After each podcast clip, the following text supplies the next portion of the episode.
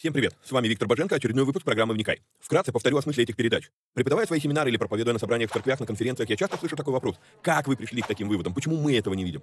Я заметил, что у людей в голове часто лишь набор вырванных из контекста строчек из Библии. Нет какой-либо системы, нет всей картины Писания в деталях. Многие слепо доверяют догмам, не проверяя, есть ли у них библейское основание.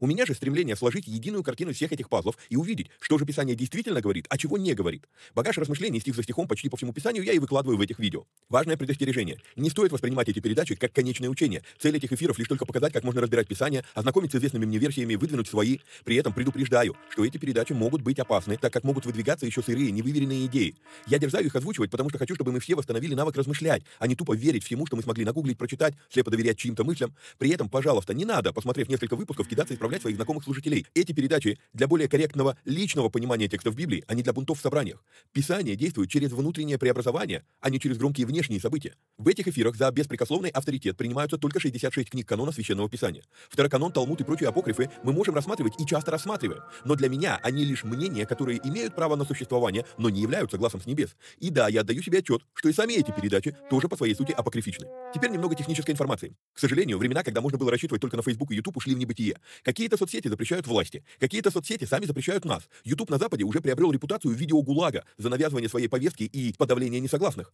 И кто знает, что и кто еще надумает запретить нам или запретить нас. Видеогулаг уже дважды уничтожал наши каналы. Поэтому мы ведем много разных средств коммуникации с вами.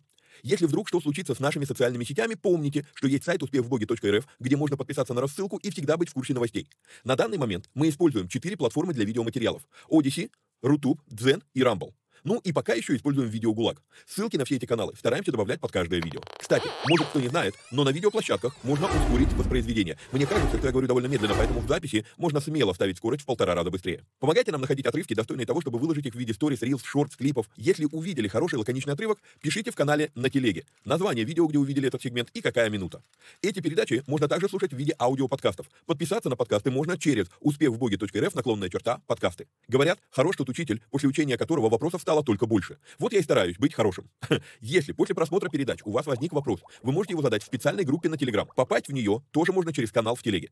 Кстати, все новости служения помимо сайта тоже публикуются в этом канале. Есть просьба. Социальные сети считают крутыми и начинают продвигать те ролики, которые досмотрели до конца, которые лайкают, комментят и которыми делятся с друзьями. В какой-то мере можно даже сказать, что когда мы делаем эти простые действия с христианскими видеоматериалами, мы помогаем распространению Слова Божьего. Алгоритмы соцсетей начинают рекламировать эти материалы, если видят, что вокруг них много активности. Поэтому, если у вас не убудет, прямо сейчас ставьте пальцы, подписывайтесь на канал, жмите колокольчик, комментируйте, обязательно делитесь ссылкой с друзьями и все такое. Поехали!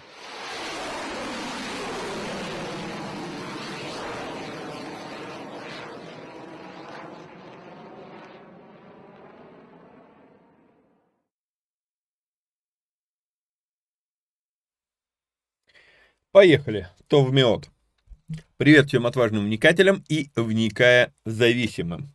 А сразу объявления, все наши обычные. Напомню, что если вам нравится, что мы делаем, и у вас есть такая возможность, то нужно поддержать выпуск этих материалов материально, а это можно сделать переводом по номеру телефона плюс 7 999 832 0283. Огромное спасибо тем, кто уже это делает. Вы действительно, а, ну, собственно, благодаря вам эти эфиры и существуют. А, также напоминаю, что у нас продолжает работу платный канал Боженко Премиум, в котором мы продолжаем а, переводы епископа ТД. Выкладываем полную версию проповеди, но раз в две недели. Вот. Помимо этого у нас там есть вопросы на ответы, я стараюсь там находить время ответить на вопрос и более пространно, и намного быстрее, чем в ООД который когда-нибудь я все-таки сниму. Прошу прощения, но а, ну, сейчас езда вот это вот, я третий эфир подряд записываю, потому что меня три недели не будет, вот, может быть, получится записать еще, а, чтобы выходить хотя бы, ну, там, не раз в неделю, а два раза в неделю, но, ну, ну короче, загруз сейчас очень сильный, плюс еще все-таки, ну, магистратура это свое время тоже забирает. Вот, а, ладно. Что, что, что, что, что? Так, а, значит, а, попасть в канал Боженко премиум можно по ссылке, которая у вас на экране. Успех в боге.рф наклонная черта премиум. Напоминаю, что там есть две недели пробного периода, вы можете туда зайти, посмотреть, как это работает, посмотреть там перевод TD, и понять, надо вам это или нет. Если вы по какой-то причине решили выйти из этой группы, а, будь то после пробного периода или после уже полноценного присутствия в канале, пожалуйста, напишите мне в личку, а, что вы хотите выйти, и э, я пришлю вам инструкцию, как это сделать, чтобы деньги не списывались. Потому что просто выйти из группы недостаточно. Вот. Ну и последний момент, если вы смотрите эти передачи там на Рутубе или на Одиссее, а, то и хотите написать какой-то комментарий, а, на который вы хотите, чтобы я как-то отреагировал, то это все-таки нужно делать у нас в телеграм-канале по той причине, что, ну, а, не получается увидеть ваши комменты на Одиссее, например, на Рутубе, это сделано, ну, очень грустно, очень печально, вот, поэтому там это не совсем работает, поэтому проходите в наш канал, вот получается, вот ссылка, QR-код на вот как, как, как вот, чтобы попасть в этот телеграм-канал, вот, или а, ссылка у вас сейчас на экране. Вот, а, проходите туда, выбираете передачу, которую вы хотите прокомментировать, там внизу есть а, прокомментировать, и, все, и оставляете комментарий, тогда я его точно увижу. Вот, ну, продолжаем разбирать с вами книгу Галатам, послание Павла Галатам. Мы остановились теперь уже посередине четвертой главы, но дальше идет прям материал, который зубодробильный, поэтому я решил его сделать на отдельной передачей. Вот. А, с 19 стиха повторим то, что мы читали в прошлый раз. «Дети мои, для которых я снова в муках рождения, доколе не изобразится в вас Христос. Хотел бы я теперь быть у вас и изменить голос мой, потому что я в недоумении о вас». Да, то есть, как бы, э, скажите мне, вы, желающие быть под законом, разве вы не слушаете закона? Я хочу, чтобы мы с вами обратили внимание на этот оборот, потому что оборот очень странный желающие быть под законом. Разве вы не слушаете закона? Для Павла принятие Христа – это исполнение закона. А вы теперь пытаетесь принять закон. Вот тут вот начинается сложнейший фарисейский заруб, который нам надо будет с вами разобрать, но для этого мне надо дочитать до 26 стиха. Я сейчас прочту все до 26 стиха, а потом мы вернемся к 19 и начнем потихонечку разгребать, что же тут Павел э, наворотил в своем примере, который он тут приведет. Пример, мягко говоря, э, сложный. Итак, дети мои, для которых я снова в муках рождения, доколе не, не изобразится в вас Христос. Хотел бы я теперь быть у вас и изменить голос мой, потому что я в недоумении о вас. Скажите мне, вы, желающие быть под законом, разве вы не, не слушаете закона? Ибо написано, Авраам имел двух сынов, одного от рабы, другого от свободной. Но который от рабы, тот рожден по плоти, а который от свободной, тот по обетованию. В этом есть и насказание. Это два завета, один от горы Синайской, рождающий в рабство, от которой есть Агарь, ибо Агарь означает гору Синай в Аравии и соответствует нынешнему Иерусалиму, а, потому что он с детьми своими в рабстве. И Вышний Иерусалим свободен, он матерь всем нам. Ибо написано, возвеселись неплодная и рождающая, и воскликни, возглати, не мучившаяся родами, потому что у оставленной гораздо больше детей, нежели у имеющей мужа. И 28 стих, мы, братья, дети обетования по Исааку. Подожди, было обетование по, по Аврааму. Но как тогда рожденный по плоти гнал рожденного по духу, так и ныне. Что же говорит Писание? Изгони рабу и сына ее, ибо сын рабы не будет наследником вместе с сыном свободной. Итак, братья, мы, дети, не рабы, но свободны. И дальше даже в пятый стих, «Итак, стойте в свободе, которую даровал вам Христос, и не подвергайтесь опять игу рабства». М-м-м.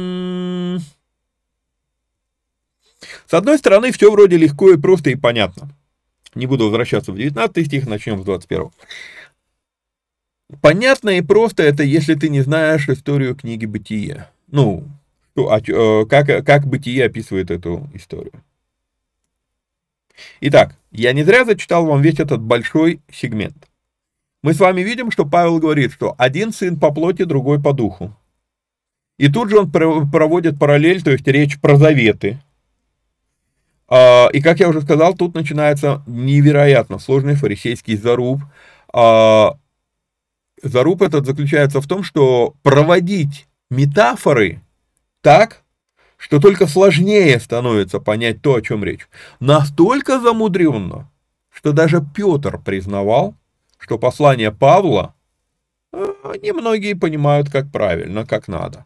Покажу вам это. Многие люди удивлены, что такое есть. Ну, читайте Библию, вы увидите. 2 Петра, 3 глава, 16 стих. А, ну, давайте с 15 да, и, дол, и долготерпение Господа нашего почитайте спасением, как и возлюбленный брат наш Павел, по данной ему премудрости, не благодати, а премудрости, написал нам, как он, как он говорит об этом и во всех посланиях, в которых есть нечто неудобовразумительное,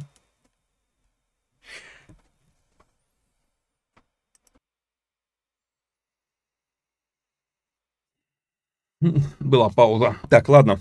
И долготерпение Господа нашего, заново начнем, а, почитайте спасением, как и возлюбленный брат наш Павел, по данной ему премудрости, написал вам, как он говорит об этом во всех посланиях, в которых есть нечто неудобовразумительное, даже Петр говорит неудобовразумительное, что невежды и неутвержденные к собственной своей погибели превращают, как и прочие писания, заметьте писания. Вот, а, во-первых, заметьте, что Павел подчеркивает, э, Петр подчеркивает, что проблема посланий Павла существует, но существует для определенной категории людей, невежды и неутвержденные. То есть две категории людей, я думаю, что это разные люди. Есть люди, которые невежды, которые не образованы, не знают, и их послание Павла, если вот, ну, читать послание Павла так, как я это сейчас делаю с вами, читая Галатам, то для них это будет, ну, прям превращение, искажение, и это может привести к погибели. А, с другой стороны, есть еще одна категория людей, неутвержденные, да, а, то есть они уже вроде как в Боге, но сомневаются еще. То есть одно дело не знают, другое дело сомневаются, да, и, и тем и другим, а, ну, послание Павла получается опасное. согласно слов Петра. Вот, но вер, вернемся в Галат, Галатам, 4 глава. Итак, вот в этом, во всем этом зарубе мы с вами видим, во-первых, мы с вами видим, что у Павла есть метафора двух сынов, двух жен, двух заветов, двух гор два сына, два завета, две жены, две горы. И метафора настолько замороченная, что очень сложно понять, о чем речь. Попробуем это сделать. Поначалу я пишу, я просто зачитаю комментарий, комментарий здесь длинный, и я его выверял прям, ну, достаточно долго, чтобы, ну, сказать все, попытаться сказать понятно. А, поначалу логику Павла здесь сложно понять тем, кто знает книгу «Бытие», потому что получается сумбур какой-то. Но Павел знал «Бытие» лучше, лучше, чем мы с вами. Поэтому, может быть, проблема в нас? Ведь мы часто, когда непонятно что-то, да, мы часто склонны просто пробегать глазами и идти дальше. А я предлагаю, нет, давайте мы вникнем в этот текст, сначала запутаемся, чтобы потом нам с вами распутаться. И все это произойдет именно вот в этом отрывке. Мы и запутаемся, и распутаемся. А, то есть, ну, когда внимательно читаешь, вникаешь в то, что Павел здесь написал. Итак, попытаемся суматоху мысли разобрать. Начинается этот пассаж с вопроса, а разве вы, и этот вопрос у вас на экране, а разве вы не, не слушаете закона? Потом он говорит про две жены, два сына, две горы и два завета. Жены.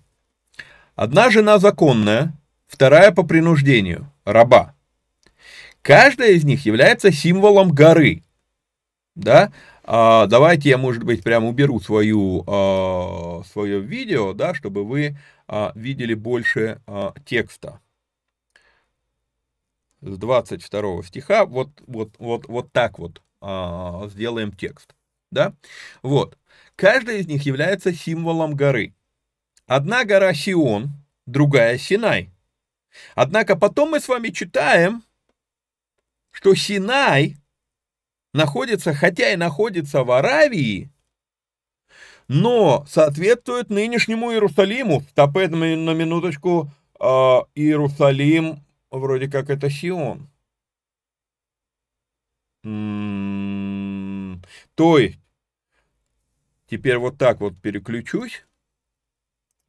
Получается, вот, ну, с моей стороны, если смотреть, вот тут вот Аравийский полуостров, вот тут вот Иерусалим.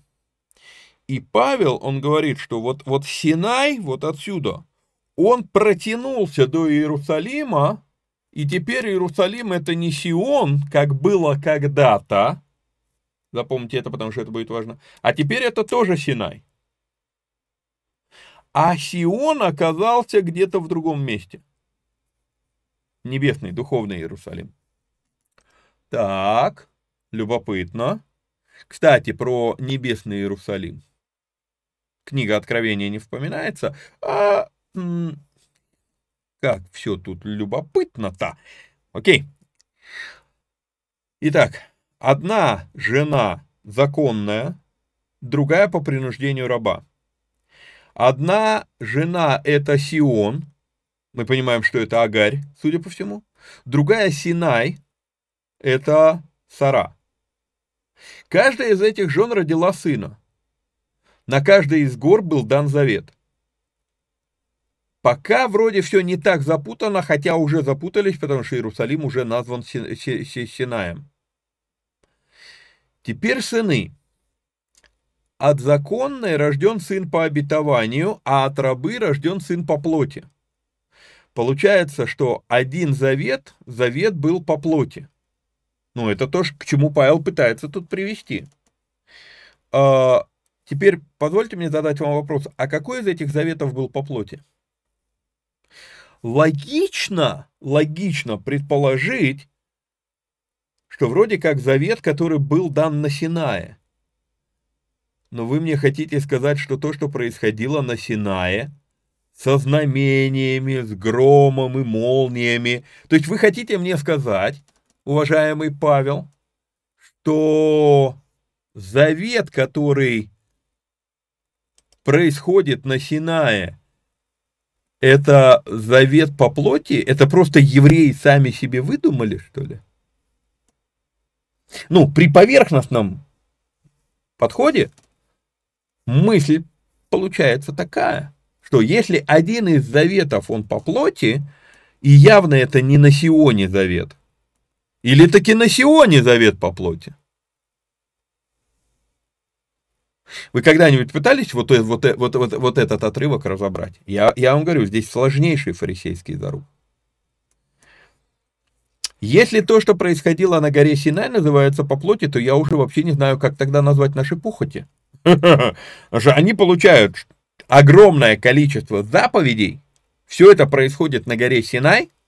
Строжайшие 10 заповедей повеление о том, как сделать, э, сделать скинию, как сделать святое святых, повеление там кошерное, не кошерное, чистое, нечистое и так далее, и так далее. И все вот это, вот это можно было выдумать по плоти. Тогда то, что у меня там, я не знаю, какие-то неуемные аппетиты, жрать хочу там, или у кого-то там а, сексуальные аппетиты, а, по, по, похоть, это, это, тогда это, это вообще даже не плоть, а я вообще не знаю, что это такое. Один по плоти, Павел говорит, другой свободный по обетованию. И он, и он говорит, что в этом есть и насказание, 24 стих, это два завета. Один от горы Синайской, рождающий в рабство, который есть Агарь. Ну, нифига себе так. А но потом он говорит, Агарь означает гору Синай в Аравии и соответствует нынешнему Иерусалиму.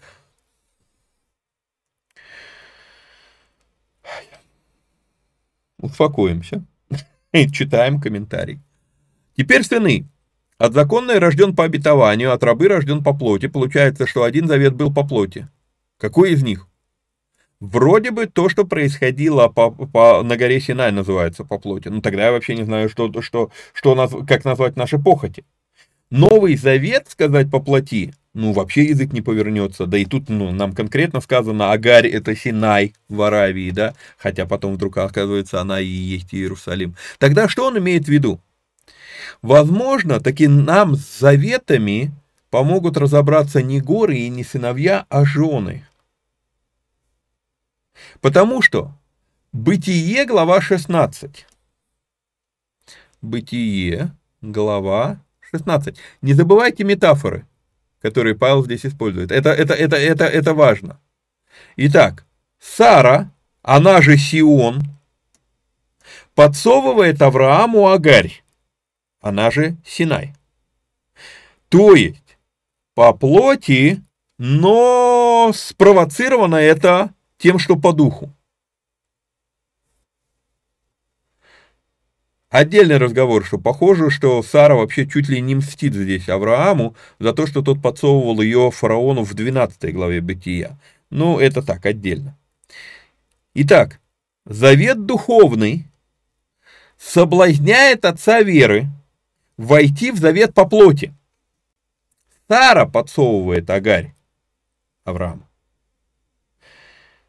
При этом Сара у Авраама уже была, и была давно.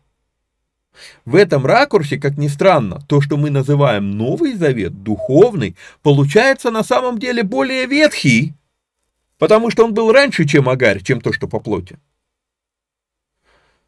Но это еще больше нас запутает, поэтому займем эту тему, замнем эту тему для ясности. Итак, завет духовный, Сара, у Авраама уже была и была давно. Но результатов это не давало, сына не было. И поэтому проскальзывает соблазн, который Духовный Завет подсовывает Аврааму, и Авраам ведется на него. И Писание четко нам говорит, что это было с подачи Сары, а согласно метафоре Павла, то с подачи Духовного Завета. А, -а, -а! Вот теперь, мне кажется, я начинаю кое-что понимать. Когда ты находишься в завете с Богом, и какое-то время результатов этого завета нет, тебе, а тебе прям хочется прям здесь, прям сейчас, то ты начинаешь пускаться во все тяжкие, например, подтягивать явно шаманские ритуалы, коих в Галахе выше крыши. Ты начинаешь всякие повелевать, деньги пришли домой прямо сейчас, или ты начинаешь гоняться за золотой пылью, потными ладошками и перьями ангелов и тому подобными вещами. Похоже, картина начинает немножечко проясняться, когда я понимаю, что Сара, Завет, тот, который потом в итоге мы назовем Новым Заветом, но на самом деле он самый Ветхий Завет, который потом обновляется, но промежутки был Ветхий Завет, то есть закон Моисея. Что если, просто как гипотеза, просто как гипотеза, что если галаты хотели результатов своего хождения с Богом прямо здесь, прямо сейчас, а возрастание это процесс медленный, и, а тут еще появляются иудействующие, которые говорят, что нужна галаха, и ты такой, а, вот что, да я не доделал, поэтому у меня результатов нет. И ты начинаешь пускаться во все тяжкие, заниматься шаманизмом, и христиане сегодня нередко занимаются шаманизмом, для того, чтобы побыстрее получить результаты Агарь и Измаил.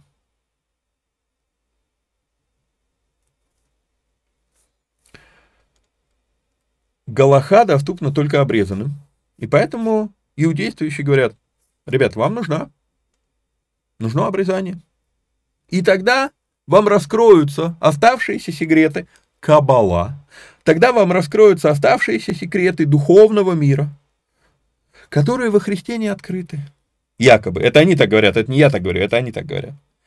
Я подозреваю, что Галаху продали под этим соусом, что тогда вам откроются неизвестные вам во Христе духовные законы. Ничего не напоминает? Сегодня огромное количество христиан гоняется за, за кабалой именно ради этого. Потому что, потому что мы хотим результатов прямо здесь, прямо сейчас, а Бог даст результаты, когда Он посчитает нужным. И мы начинаем заниматься шаманизмом. Но я уже повторяюсь. Итак, особенность Галахи, она в том, как и любого другого беспредельного мудрствования, заключается в том, что чем больше погружаешься, тем глубже надо погружаться, и в итоге у тебя бесконечное ощущение, как много ты еще не знаешь, и поэтому ты укапываешься, и тебе некогда понимать, что ты уже совсем загнался, а результатов по-прежнему нет. И Павел это прошел на личном опыте, и теперь предостерегает других от этого. Потому что снова же Галаха это и есть по плоти. Это и есть попытки зашаманить Бога в то, что Он дал тебе, что тебе, чтобы, чтобы Он дал тебе то, что тебе нужно. Закодировать Бога, сделать его программируемым. Нажми на кнопку, получишь результат. Галаха, она а, именно так построена. И Галаха не была дана в Откровении Моисею, однако ее прообразно можно назвать Синаем, когда говоришь про, про превосходство Сиона, того, который духовный, небесный Сион, Новый Иерусалим. Заметьте, что то, что Павел, пытаюсь найти, где Павел это сказал, а, а я в бытии, то, что Павел говорит, что Синай соответствует нынешнему Иерусалиму, а потом Иоанн напишет в Откровении Новый Иерусалим, небесный, а Павел пишет Высший Иерусалим, свободен. И он матерь всем нам, но, этот мать, но эта матерь всем нам, Высший Иерусалим, это та самая Сара, которая ты познакомился с Сарой, у тебя есть отношения, ты все правильно делаешь, но нету результата, и поэтому она тебе подсовывает агарь, и ты такой, о, классно, все, сейчас я тут наколдую, на шаманю. И оказываешься в законе, не, в, не столько даже в законе Моисеевом, сколько во всех этих наворотах на него. И не стоит забывать и того, что все эти метафоры, они сильно ограничены. Поэтому, когда Павел говорит о превосходстве Сиона, он явно целенаправленно игнорирует тот факт, что вертеп разбойников там. Тот факт, что учили Галахе, тоже там. Веру в идолопоклонство превратили, исказили не на Синае, а на Сионе. И все это он отбрасывает, потому что он пытается лишь дать людям наглядность, а не внимание к деталям, и поэтому он нам показывает эту вещь. Он говорит, высший Иерусалим, какой-то другой, где-то там, на небесах. А нынешний Иерусалим, он, он говорит, ну это все, короче, это по-прежнему Синай. И начинается, еще раз вернемся, а начинается этот вопрос, этот пассаж вопроса, скажите мне вы, желающие быть под законом, разве вы не слушаете закона? Получается, что Христос, уберу сейчас свое видео, чтобы весь этот текст у вас был на экране, получается, что Христос для еврея это как после Агари вернуться к Саре и таки получить обет веры, а не суматохеров торопыги. Замудренная, невероятно замудренная иллюстрация, но уж извините, какая есть. В итоге, Получается, что закон отменен для тех, кто делает требуемое им законом не по принуждению, а потому что дух так ведет, и к этому Павел придет в следующей главе, в пятой главе как раз Павел будет об этом говорить, для кого нет закона, для тех, кто исполняет закон, но не потому, что это закон, а потому что ты понимаешь, Сара. У меня была Сара, но я поторопился, я хотел результатов, когда я их хочу. Получил Агарь, получил Измаила, получил Галаху, получил закон. И теперь вдруг до меня доходит, слышь, да у меня же Сара есть. И в принципе, если смотреть линейно, то с точки зрения моноте... А, не монотеизма, моногамии, Авраам изменил Саре блудодействовал. После этого он изменил Агаре. Блудодействовал. То есть с линейной точки зрения он дважды развелся и вступил в повторный брак. Но с точки зрения, скажем так, вселенской, он вернулся к своей первой жене.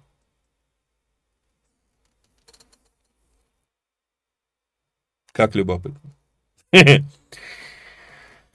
Снова видим подтверждение, что свобода – это наличие рамок. Мы как-то уже с вами говорили об этом. Сыну свободный, после сыну свободный, именно сыну свободный, Иакову, дается потом закон. И правильно примененный закон, он не лишает свободы, но человеческий абсолютизм, вот где проблема. Мы подрываем суть закона тем, что превращаем отношения в принудиловку.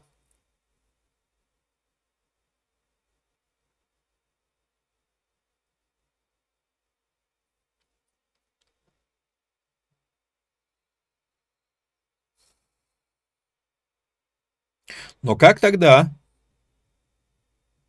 Мы, братья, 28 стиха, мы, братья, дети обетования по Исааку. Авраам, Исаак Иаков. Мы дети обетования по Исааку. Мы дети Авраама по вере. По Исааку мы дети обетования. В каком плане? То есть Авраам уверовал, это вменилось ему в праведность, это проецируется на нас. Но будучи верующими людьми, мы являемся тем самым обетованным потомством Авраама по Исааку. Да, то есть как Исаак, подобно Исааку. А тут капец начинается. Я вас прошу прощения за мой французский. Потому что я только разобрался, только объяснил тебе все, и опять все Павел еще больше запутал. Но как тогда рожденный по плоти гнал рожденного по духу, так и ныне. Вообще-то выгнали Измаила, а не Исаака. Так тогда кто из них по плоти, а кто из них по, по духу, если мы, мы дети обетования по, Изма, по, по Исааку? Павел тут же в 28 стихе говорит, мы дети обетования по Исааку. Рожденный по плоти гнал рожденного по духу. Но в книге Бытие наоборот, что рожденного, ну, Измаила выгнали, а не Исаака. Тогда типичное понимание ведь, что Измаил это по плоти. Мы, мы об этом говорили. Более того, прямым текстом Павел говорит, что мы дети обетования по Исааку. То есть обетованный по Исааку. Но если, если выгнали Измаила, то из 29 стиха получается что? Или, и вот тут вот есть проблема. Проблема в использованном термине. Судя по всему, судя по всему, э, греческое слово, оно здесь очень любопытно, гнал. Если я открываю словарь Брауна Драйвера Брикса, то я вижу, что действительно слово диока, первый смысл гнать, изгонять. Второй смысл – бежать быстро, чтобы ухватить, поймать кого-то, гоняться за кем-то. То есть не просто гнать кого-то, но и гоняться за кем-то. А вот в третий смысл этого слова, и вот тут вот начинает кое-что происходить. В третьем значении этого слова мы видим с вами слово «домогался» или разлагать, э, э, ну, вот это вот моральное разложение, разлагал в сексуальном плане. И когда мы с вами Бытие первый раз проходили, и скоро мы дойдем до этого во втором Бытие 2.0, а, мы будем тоже об этом говорить, что слово «ицхак», которое там использовано а, на иврите, это слово очень часто используется именно в плане домогаться или заниматься разложением ну, как у нас растление, растление малолетних, да, а, есть такой термин юридический, а, именно, ну, домогаться в сексуальном плане. Мы разбирали это с вами, что традиция говорит, что Измаил именно сексуально насмехался над Исааком. Мы не знаем, как это было, нам неизвестно, просто традиция так говорит. Вот. И я не могу утверждать, что на самом деле это так, потому что традиция это не канон, это, ну, это предание. Но тогда становится действительно, вот если я воспользуюсь то тем, что говорит традиция, а так это на минуточку еще раз. Павел же фарисей, и он знает традицию. И, возможно, даже не отдавая себе отчета, он использует эту метафору, фарисейскую метафору, говоря вот про эти вещи, что, ну, вот там Измаил сексуально домогался Иакова, мы не знаем как. Может быть, просто э, один из раввинов объясняет, что Измаил рассказывал просто ну, похабные анекдоты Исааку, а Исаак еще ребенок, и Авраам это увидел, и Сара это увидела, и с этого началась история изгнания а, Измаила, вот, ну и, собственно, и Агари, вот. И Павел на автомате выдает вот эту фразу, то есть он говорит про эту вещь, не вникая даже в то, что это уже не, не столько графе Писания, сколько это нома Галаха, закон. Помните, я вам обещал показать эти вещи? Павел, Павел не убил, Павел апостол не убил Савла Фарисея. Часть Савла все еще в нем живет. Вот. Но если я таким образом посмотрю на этот текст, то тогда все встает на место. Тогда, да, что как тогда рожденный по плоти изгалялся над рожденным по духу, так и ныне. А, То есть, соблюдение преданий, традиций, галахи для христианина это все равно, что порнография. Ты уже ушел настолько выше всего этого, что зачем тебе опускаться вот на этот уровень? А, -а, -а. Что же говорит Писание? Изгони рабу и сына ее, ибо сын рабы не будет наследником вместе с сыном свободной. Итак, братья, мы дети не рабы, но свободны.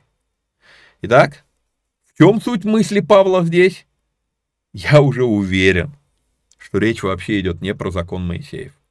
Речь идет про, про то, что я послушен Богу, потому что надо, или я послушен Богу, потому что я хочу крайней мере, я это понимаю таким образом.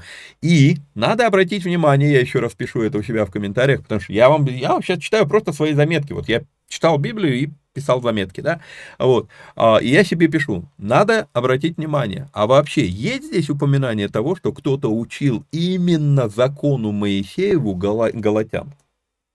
Те, кто живет в Галатии, а, их вообще учили закону Моисееву? Или Павел просто приводит это как пример, потому что если их не учили закону Моисееву, то, а, ну, когда Павел туда пришел, то что он им рассказывает? А он им рассказывает на основании того, что, получается, рассказали уже иудействующие. Так, что ли? Как версия. И вот теперь, когда мы с вами прошли все самое сложное, самое сложное в послании Галатам, теперь мы будем просто с вами читать пятую и шестую главу, может быть, даже мы в этом выпуске и закончим, потому что здесь уже становится совсем чуть-чуть, что комментировать. Потому что мы уже разобрались с основной мыслью Павла. Итак, стойте в свободе, которую даровал нам Христос, и не подвергайтесь опять его рабству. Когда я вам говорю, помните, линейная прогрессия – Сара была, потом Агарь, но потом Сара. И линейная прогрессия, ты пошел выше. То есть это Са, Сара версия 2.0. ну, современная терминология. У тебя были отношения с Сарой. Теперь они у тебя на другом уровне. И зачем тебе спускаться опять на уровень Агари, когда ты уже намного выше? Выше того, что у тебя было в Саре. Но в новой Саре ты на другом уровне, ты уже даже намного выше, чем Агари.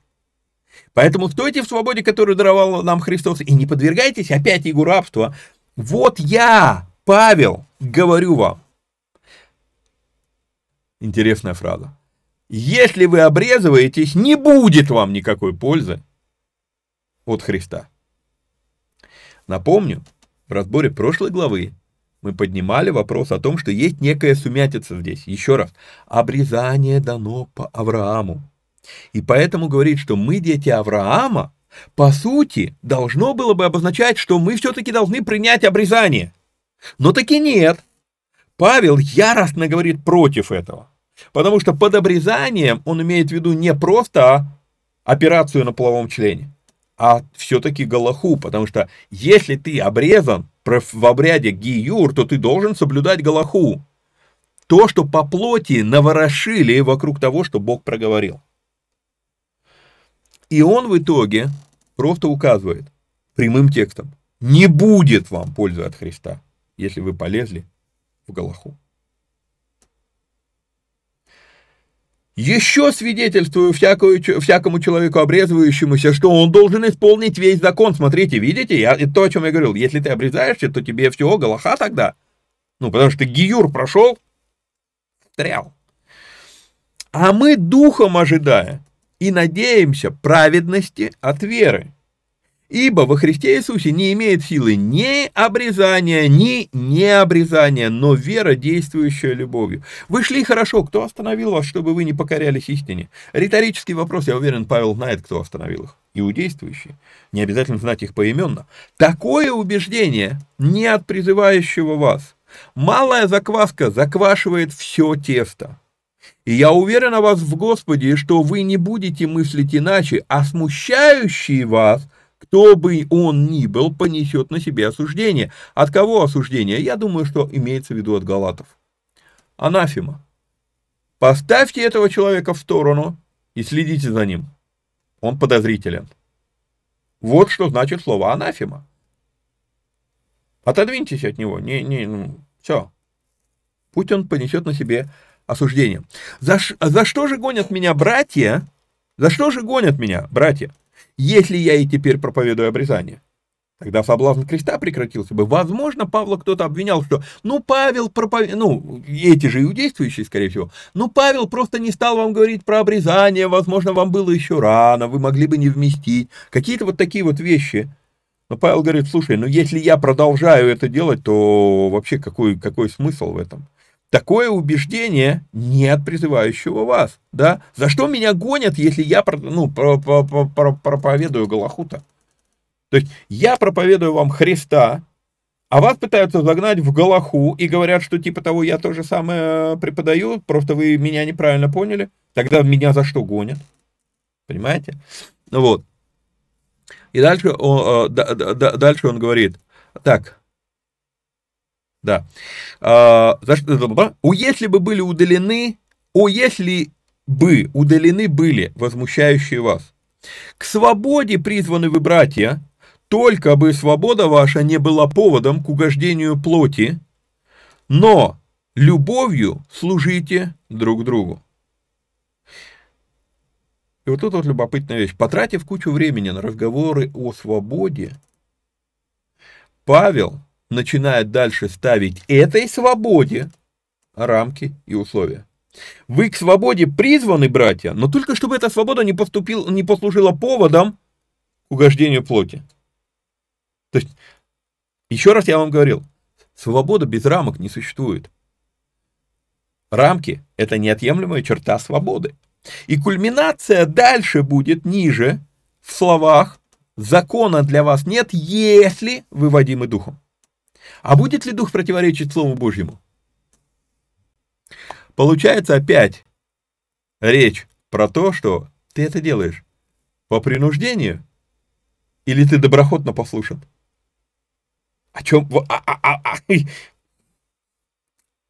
Послание Галатам, оно не, не, не, не просто об обрезании, оно об этом выборе. Ты это делаешь почему, по какой причине? Ты это делаешь по принуждению или ты это делаешь доброхотно?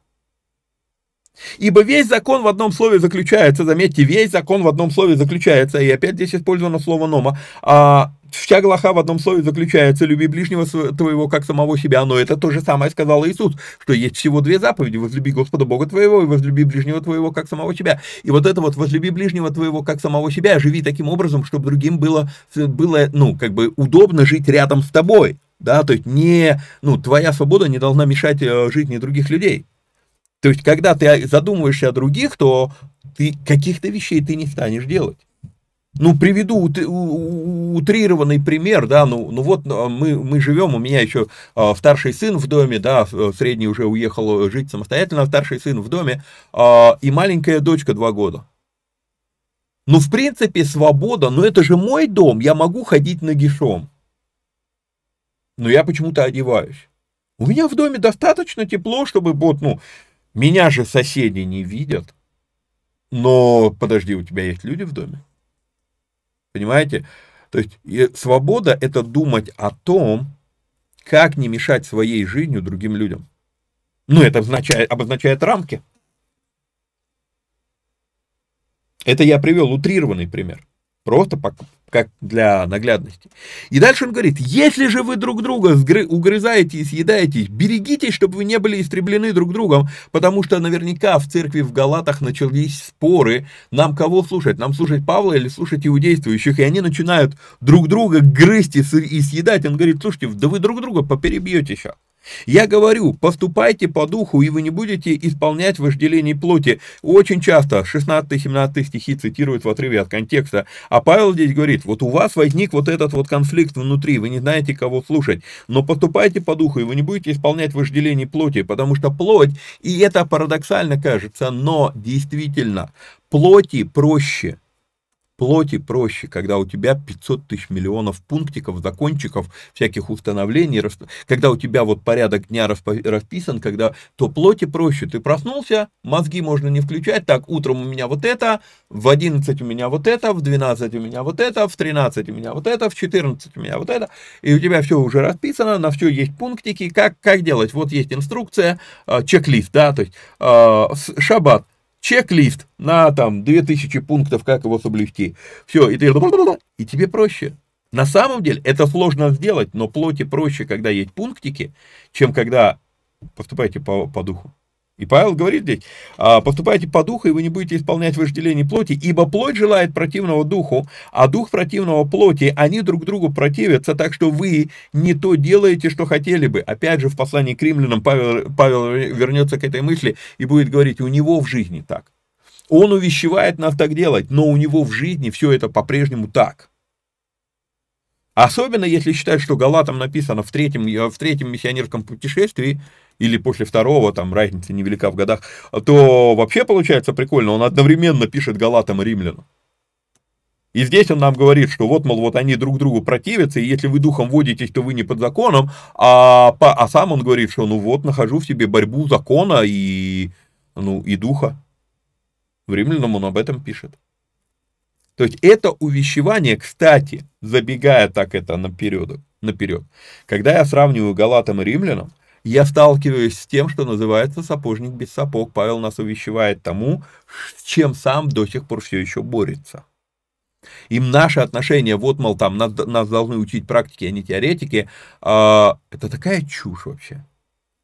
Невероятная чушь, пришедшая из мира, чтобы просто вынести нам мозг мы начинаем, как, как эти фарисеи у креста, кричать, другим помогал, других спасал, спаси себя. Сравните Галатам римлянам. Я, если Галатам написано раньше, после первого миссионерского путешествия, Павел говорит, о, надо так делать, а потом признается в римлянах под конец своей жизни, я до сих пор борюсь за то, чтобы так делать. Если они одновременно написаны, то вообще чуть ли не а, то, что мы называем лицемерие. Да? Вот. Нет, это не лицемерие, это реальность жизни, что ты, э, ну, я готовил это в книге Иова, в третьей главе, э, как раз э, именно так и поступает Елифас, э, именно эту мысль несет, что вот, мол, ты там других, других спасал, позаботься о себе, а о себе не можешь, вот ты других выручал, ободрял и так далее, а когда тебя коснулось, то тебя размазало, и все, и ты слюни пустил и так далее, и я когда думал, чем это проиллюстрировать, опять же, приведу, приведу пример из бани, и там я тоже все равно буду об об этом говорить. Знаете, когда я сделал себе парилку, баня еще не готова, но парилку я себе сделал, и, естественно, теперь уже э, тебе хочется научиться правильно парить. И я стал смотреть курсы по парению. Я стал смотреть курсы по парению, там, как правильно все, как правильно пар, паром работать, как правильно вениками работать. То есть я все это прохожу. Да, я научился этому, ну, обучаюсь, рано, наверное, говорить научился, я обучаюсь этому, и я столкнулся с тем, что вот, вот оно, сапожник без сапог. Я знаю, как правильно попарить человека, и основная задача парения веником это чтобы человек полностью расслабился. Но когда я ложусь на полок, если я сам себя парю, я расслабиться не могу. И вот оно, другого я могу расслабить, а сам я не могу этого сделать. Сапожник без сапог. Реальная история. Обозначает ли это, что я не умею парить? Умею. Обозначает ли это, что я не могу себя попарить? Я могу себя попарить, но расслабиться при этом у меня не получится. И поэтому да, сапожник без сапог. Обозначает ли это, что это плохо?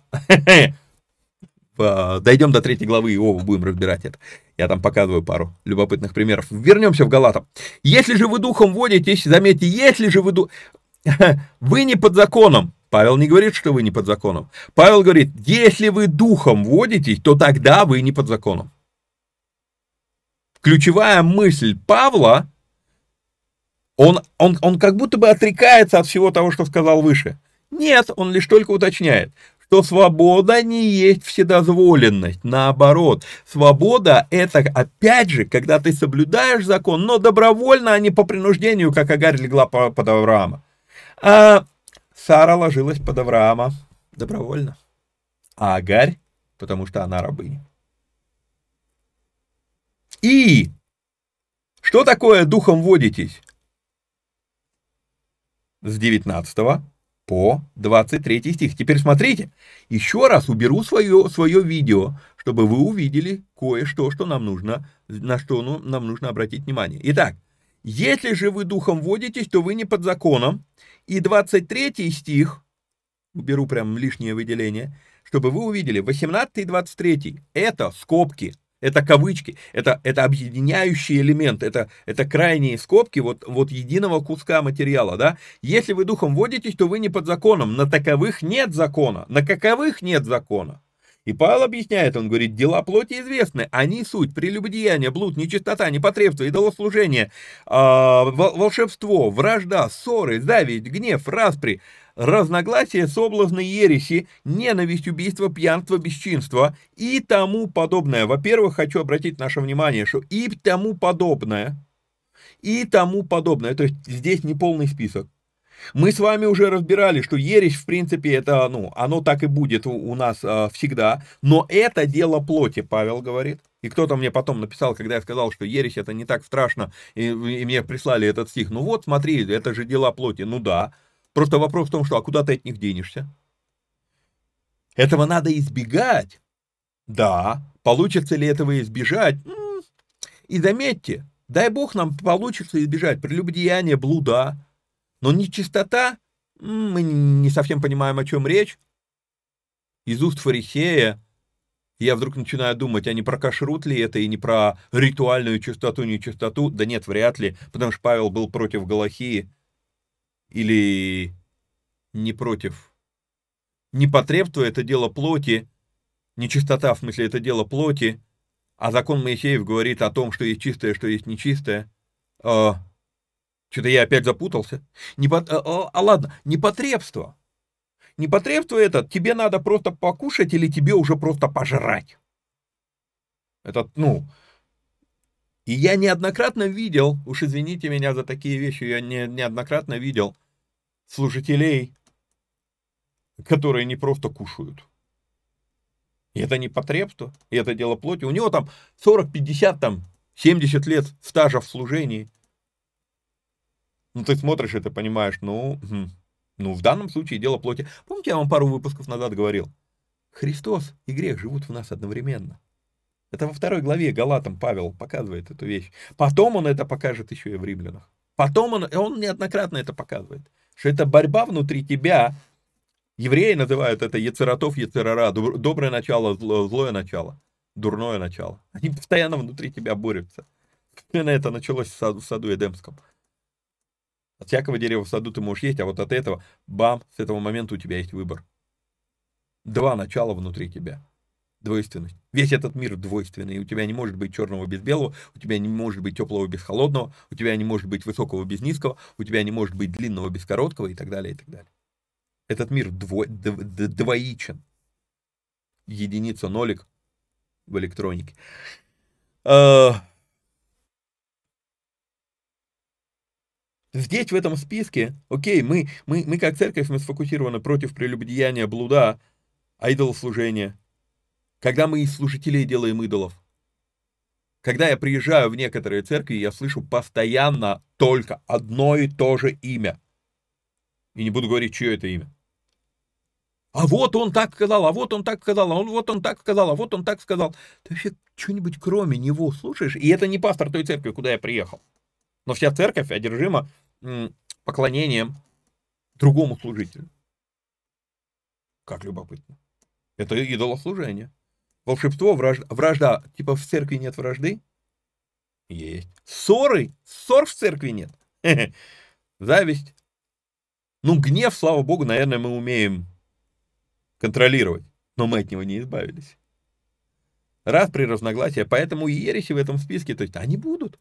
Павел скажет, надлежит среди вас быть разномнением. Там это переведено разномнение, но в оригинале это слово хереси. Ереси. Вот. Благо, дай бог, у нас нет убийств, пьянства, бесчинства. Но ненависть существует, увы, наблюдаю ее иногда. Вот. И дальше Павел говорит, «А, предваряю вас, как и прежде предварял, что поступающие так, бабам, Царствие Божьего не наследуют. А как же тогда, ты же вроде только что продвигал теорию беззакония, ну, в смысле, упразднения закона, как думают многие. Заметьте еще раз, непонятый Павел. Мы не поняли Павла. Мы думаем, Павел отменил закон. Вот это вот 19, 20, 21 стихи вы мне говорите, что Павел отменил закон. Он говорит, поступающий так Царствие Божьего не наследует. А как же насчет того, что если по закону, то уже не по обетованию? Выше Павел писал. А как же, раз по обетованию, то уже не отдел? Да вот как, все на самом деле все очень просто. Делать ты будешь все равно. Но кто делает это по принуждению, будет иметь плод Измаила. А кто делает это по отношениям, у того будет плод Исаак. А тот, кто не делает, тот Царствие Божьего не наследует. Так другими словами, о чем радеет Павел? А радеет он о том, чтобы мы не потеряли в исполнении добрых дел. Самого важного – отношений с тем, кто говорит тебе, какое дело доброе, а какое нет. А то иногда за деревьями мы не видим леса. Иногда за попытками соблюсти мы теряем причину, ради чего мы все это соблюдаем.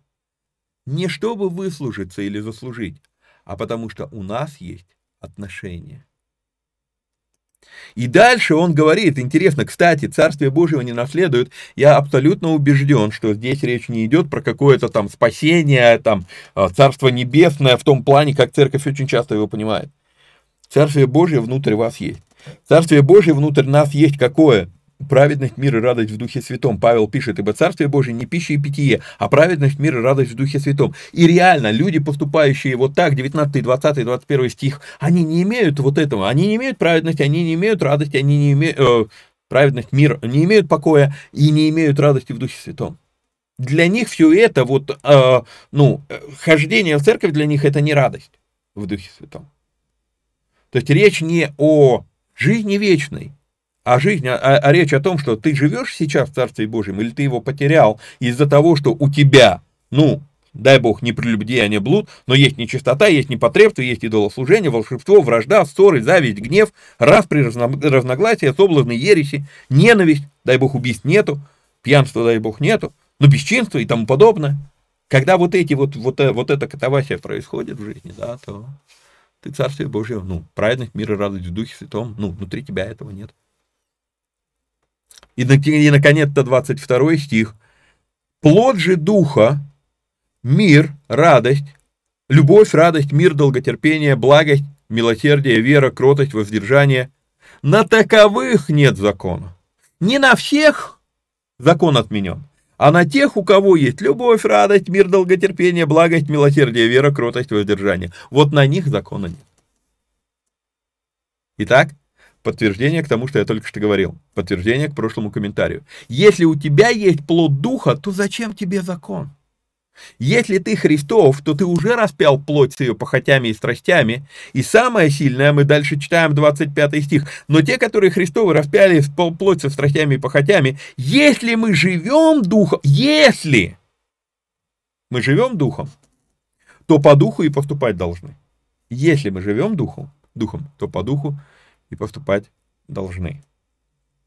Итак, закон отменен только если. Измаил был изгнан, когда Исаак уже встал на ноги. Когда Исаак уже самостоятелен, тогда и закон не нужен. Принудиловка отмирает. Но по духу поступать ты должен. Речь не про бездействие. Речь про мотивацию в этом действии.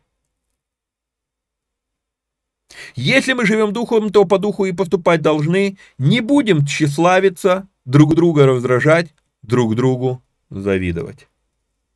Братья, давайте по -по закончим шестую главу и за закончим Галатом на этом, потому что, ну, собственно, это последняя глава, и, ну, тут мало комментариев. Братья, если кто впадает, если и впадает человек в какое согрешение, вы духовные исправляйте такого в духе кротости, наблюдая каждый за, за собою, чтобы не быть искушенным. Так это на минуточку. Если верно то, что Павел отменил закон, что значит человек впадает в, в, в согрешение? Нам какая вообще разница? Ну, закон отменен, делай, что хочешь, или нет. Почему он говорит, вы духовные, исправляйте такого в духе кротости? И одна из вещей, которую я очень редко наблюдаю, чтобы исправляли в духе кротости. Исправляют всегда в духе надменности. Ну, не всегда, но чаще всего. Исправляют в духе, ты что такое себе позволяешь? Ты ведешь себя недостойно нашей общины.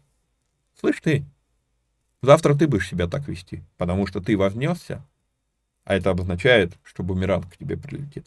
А, и вот исправляйте такового в духе кротости, наблюдая каждый за кем? За собою, чтобы не быть искушенным. Почему кто стоит? Смотри, чтобы не упасть. И дальше начинаются просто, а, скажем так, как бы, как бы так сказать, ну, не дежурные, но общие наставления по практической христианской жизни. Носите бремена друг друга и таким образом... Тьфу ты, телки-палки. Павел, ты же, то, ты же написал пять глав против закона. Вернее, так люди думают.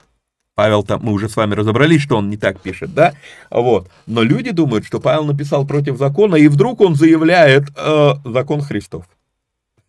Так все-таки закон. Мы не, по, мы не беззаконники, мы под законом, но мы не под Голохой, даже, может быть, не под законом Моисеевым, но мы под законом Христовым. Но это закон. Потратить столько слов на упразднение закона только ради того, чтобы сказать, что мы под законом снова. Только теперь уже не Моисей его автор, а Христос. Ну, а там дело не про Моисея, я думаю, я все-таки все больше и больше убеждаюсь, что речь про Галаху. А вот в чем дело. Ведь дело-то в том, помните то, что я вам задал вопрос, то, что происходило изначально на Синае, вы хотите сказать, что это по плоти? Кто был изначально автором закона-то? Христос. Вначале было Слово, и Слово было у Бога, и Слово было Бог, и Слово стало плотью, и обитало с нами полная благодати и истины. Благодати и истины двух вещей. Не только благодати, а благодати и истины. А так кто дал закон Моисею-то? Бога не видел никто никогда, сын сущий в недре отчим он явил. Кого Моисей видел на горе? Если Бога не видел никто никогда, говорит Иоанн. То есть, Христос изначально и был автором закона. Носите бремена друг друга, таким образом исполните закон Христов. Ибо кто почитает себя чем-нибудь, будучи ничто, тот обольщает сам себя. Каждый да испытывает свое дело. И тогда будет иметь похвалу только в себе, а не в другом. Свое дело испытывай, не лезь в другие дела, в дела других людей. Каждый да испытывает свое дело. Именно поэтому я говорю, когда вы посмотрели пару-тройку этих передач, не надо гоняться теперь за своими служителями в церквях, в которые вы ходите, и поправлять их на каждом чихе и пуке. Не надо. Ты за собой следи. Вот тебе, вот, окей, тебя угораздило смотреть эти передачи. Я понимаю, что ты жалеешь уже о том, что ты это начал. Закончить ты теперь никак не можешь, слезть с этого, вникая зависимый. Но Павел говорит, каждый да испытывает свое дело. Следи за собой. Почему-то Богу было угодно, чтобы ты увидел эту передачу, а не э, другие люди. Значит, к тебе он пытается что-то сказать. Каждый да испытывает свое дело, и тогда будет иметь похвалу только в себе, а не в другом. Ибо каждый, каждый понесет свое бремя. Заметьте, каждый понесет свое бремя. Каждый понесет свое бремя, то есть нам еще нести какое-то бремя за себя. Наставляемый словом делись всяким добром с наставляющим, как много раз говорил, что здесь повелительное наклонение, это не рекомендация, а наставляемый словом делись всяким добром с наставляющим, если у тебя завалялась копеечка, которая тебе еще миллиард лет не понадобится, и поэтому тебе не жалко ее просто отдать, потому что это все равно, что выкинуть. Не так здесь сказано. Тебя наставляют словом. Делись всяким добром. С кем? С тем, кто тебя наставляет. Не обманывайтесь, Бог поругаем не бывает, что посеет человек, то и пожнет. Сеющий в плоть свою от плоти пожнет тление, а сеющий в дух от духа пожнет жизнь вечную. И мы удухотворяем восьмой стих и не понимаем, что это единый контекст шестого стиха. Наставляем и всяким добром, э, делись всяким добром с наставляющим. Не обманывайся, что ты посеешь, что ты и пожнешь. И поэтому то, что у тебя есть, ты можешь посеять в плоть, захомячить, а можешь посеять в дух, вложиться в того, кто тебя наставляет. И когда ты сеешь в плоть, ты пожнешь тление, а когда ты сеешь в дух, ты пожинаешь жизнь вечную. Подожди, а я думал, что если я Христа принял, ведь Павел пишет уже церкви, церквям галатийским, то есть это те, кто приняли Христа. А я думал, я уже имею жизнь вечную. Нет, сеющий в дух от духа пожнет жизнь вечную. При этом продолжается контекст, начинаемый с шестого стиха, «Делись всяким добром с наставляющим, делая добро да не унываем, ибо в, свое время пожнем, если не ослабеем. И так, доколе есть время, будем делать добро всем, а наипаче своим по вере. Добродетель делается всем, но приоритетно своим по вере. Приоритетнее тому, кто тебя наставляет, потому что наставляемый словом делись всяким добром наставляющим. И дальше Павел говорит, видите, как много я написал своей рукою. Желающие хвалиться по плоти принуждают вас обрезываться. Паш, ты, ты, ты, ты, ты, ты, ты, ты, ты чё? Мы думали, мы уже закрыли эту тему. А я вам сказал, матрешка смыслов. Все послание о борьбе с ересью, что иуди, э, язычникам, принявшим Христа, надо обрезаться. Павел с этого начал, Павел много уделил этому внимания в середине, и он к этой теме возвращается в завершение своего послания. Желающие хвалиться по плоти принуждают вас обрезываться только для того, чтобы не быть гонимыми за крест Христов.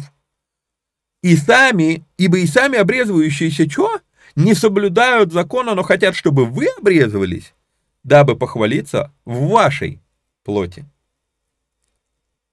Я пишу здесь такой комментарий, подчеркну, что это последняя глава. Павел начал с темы обрезания, затронул еще несколько пунктов, но все равно оставался в этом контексте и заканчивает послание, подчеркивая эту тему. Обрезание физическое, когда человек уже обрезан духовно, лишено смысла. И вот эти два стиха, 12 и 13, желающие хвалиться по плоти, обрезанные, сами обрезывающиеся, не соблюдают закона. Именно поэтому я вот эти два стиха я перевожу на понятные русские словами. Евреи бегали и размахивали членами на перекрестках. Понятно, что я не, не буквально. Понятно, что речь не про беготню со спущенными штанами. Но заметьте, они превратили обрезание в повод для похвалы, говорит Павел. При этом сами они не соблюдают закона. И в данном случае уже по ходу не важно вообще, это закон Моисея или это Галаха. Они не соблюдают закона, а других заставляют а, обрезаться. Хвалиться тем, что ты обрезан, но при этом потерять смысл того, что ты обрезан. Для меня это все равно, что бегать и размахивать перед всеми членом, хвалясь тем, что без, внуч... без внутреннего обрезания напрочь лишено смысла. И он, чтобы, чтобы их собственная совесть не винила, что они, хотя и обрезанные, не соблюдают Галаху, потому что они ее не соблюдают. Павел не соблюдал, Петр не соблюдал, он ел с язычниками. Но когда пришли обрезанные, он стал шарахаться в сторону от этого. Подытоживаем все послание Галатам.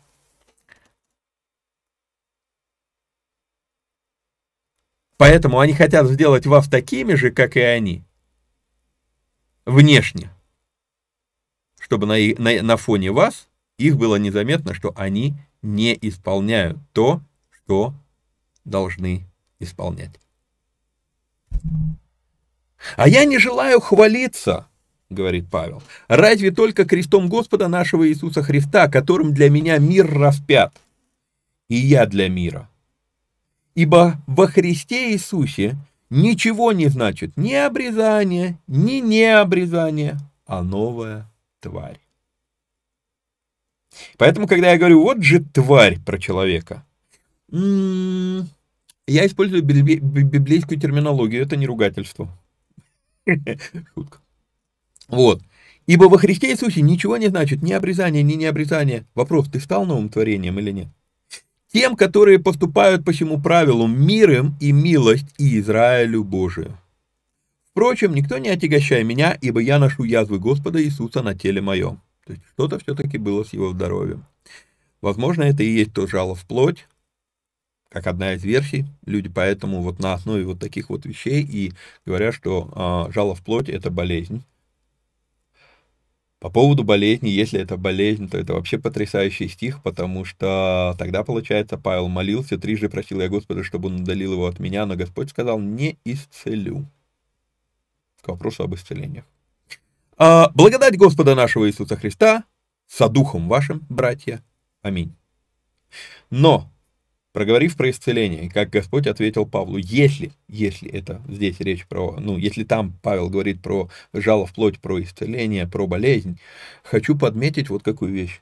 Много раз, когда, а, когда я озвучиваю эти вещи, люди задают вопрос, зачем тогда молиться за исцеление, если сам Господь вот так вот может и не исцелять как минимум. Еще раз подчеркну эту мысль. Мы молимся за исцеление, потому что это вопрос послушания. Бог сказал, молитесь за исцеление. Не, это не вопрос поиска логики, это не вопрос того, работает это или не работает. Бог сказал, ты это делаешь. Все. Поэтому мы молимся за исцеление. И Бог являет чудеса и исцеляет. Но говорить о том, что Он исцеляет всех и вся, ну, наивно. Потому что Павел услышал ответ «Довольно для тебя благодати моей, ибо сила моя является в немощи».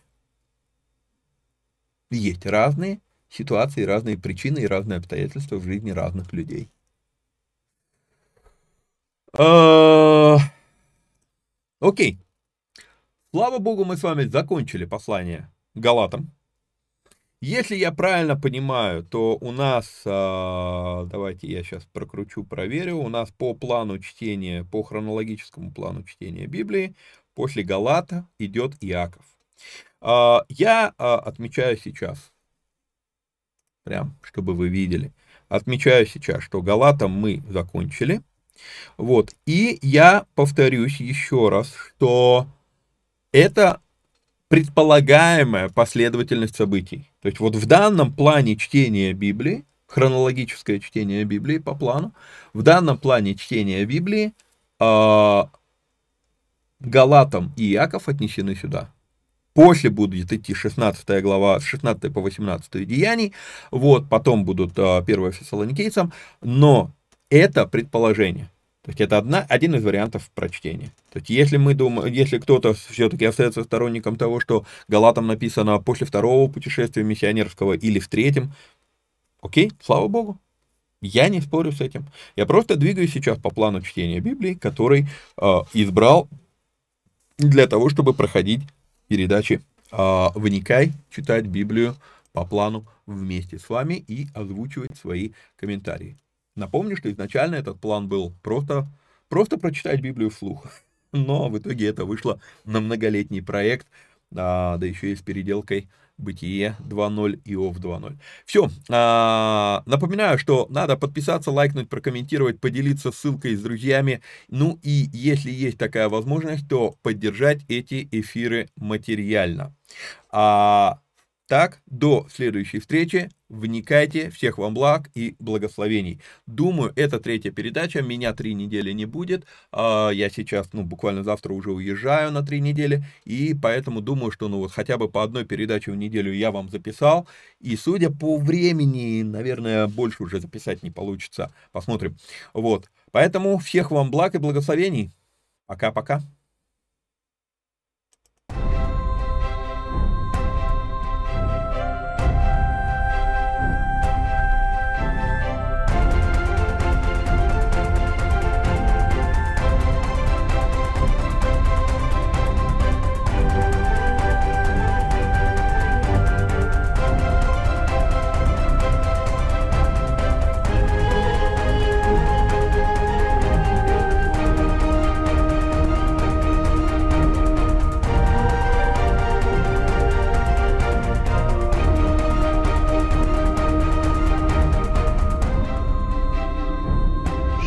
ישראל, אדוני אלוהינו, אדוני אחד.